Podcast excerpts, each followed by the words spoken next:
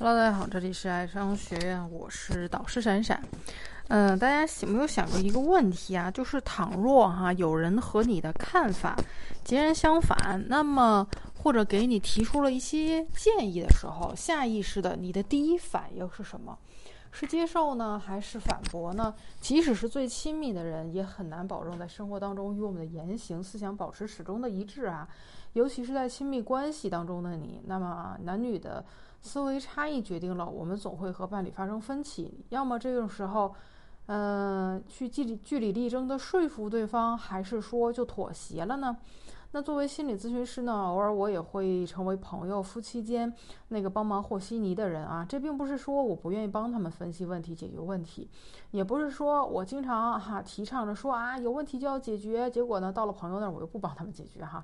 啊不是那样的人。那其实是有的时候有一些鸡毛蒜皮的小事，什么样的小事呢？就是夫妻间啊，就一定要拼个你死我活，分个输赢对错的时候，一定要争上呃争上游哈，这这个剥夺权利的时候，反而会伤感情，不如就含糊其辞过去。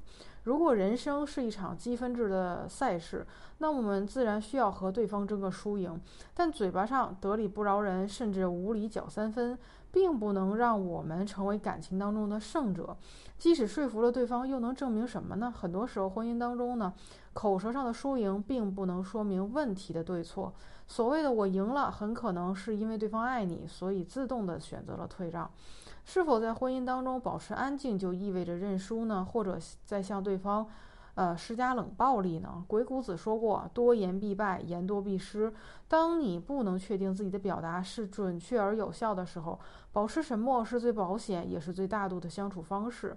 心理学上的古德曼定律就明确地说明了沉默的重要性。沉默可以调节说话和听讲的节奏。沉默在谈话当中的作用，就相当于零在数学当中的作用。尽管是零，却很关键啊！没有沉默，一切交流都无法进行。行这个理论总结为古德曼定律，也称称作是沉默定律。在人际交往当中，与人交谈是必不可少的交流方式，但是在有些时候，适当的沉默比声嘶力竭的争辩更容易产生震慑的效果，令对方信服。沉默既是一种无声的语言，又是一门啊人际交往当中的绝妙艺术。达到此时无声胜有声的境界，沉默可以给予对方平复情绪的时间。争吵总是在你一言我一语之间发生的啊。那所谓火上浇油就是这样，有时候争吵起因不过是一件小事，但它嗯却会来来回回的在语言交火当中被激化，进而导致情感关系受到致命的影响。沉默可以给予我们思考表达的时间。中国古语有云“三思而后行”，很多时候我们脱口而出的话语，不仅无法准确地表达我们的想法，还会因为受到情绪的影响而具有攻击性。利用沉默的时间，仔细地斟酌一下，才能避免出口伤人。那安静和与表达一样，需要呃都需要核实啊去选择表达。呃，你的安静哈，展示你的安静，包括适度的安静哈，过度的安静就属于冷暴力了啊。在应该沉默的时候保持沉默，会发现而后开启的沟通会变得更加的有效。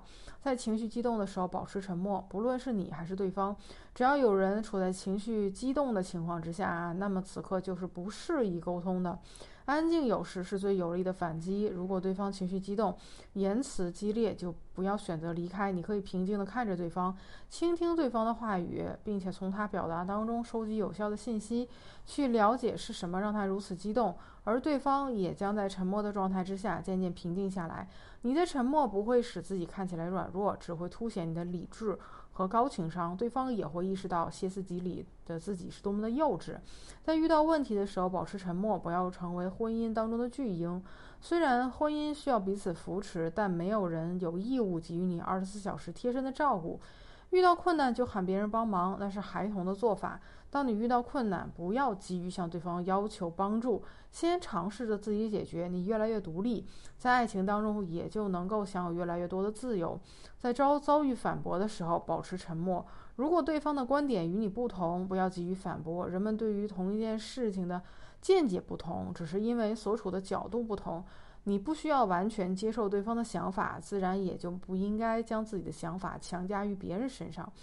那些遇到与自己观点不同就急于证明自己的人是正确的人，哈，那往往是自卑心理的作祟，太过于在乎周遭人的反应，是因为对自己的能力抱有怀疑。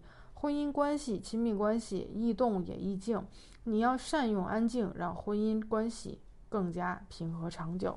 好，如果有问题的话呢，在后台给我留言就好啦，我们交换微信去帮你分析你现在遇到的情感的困惑。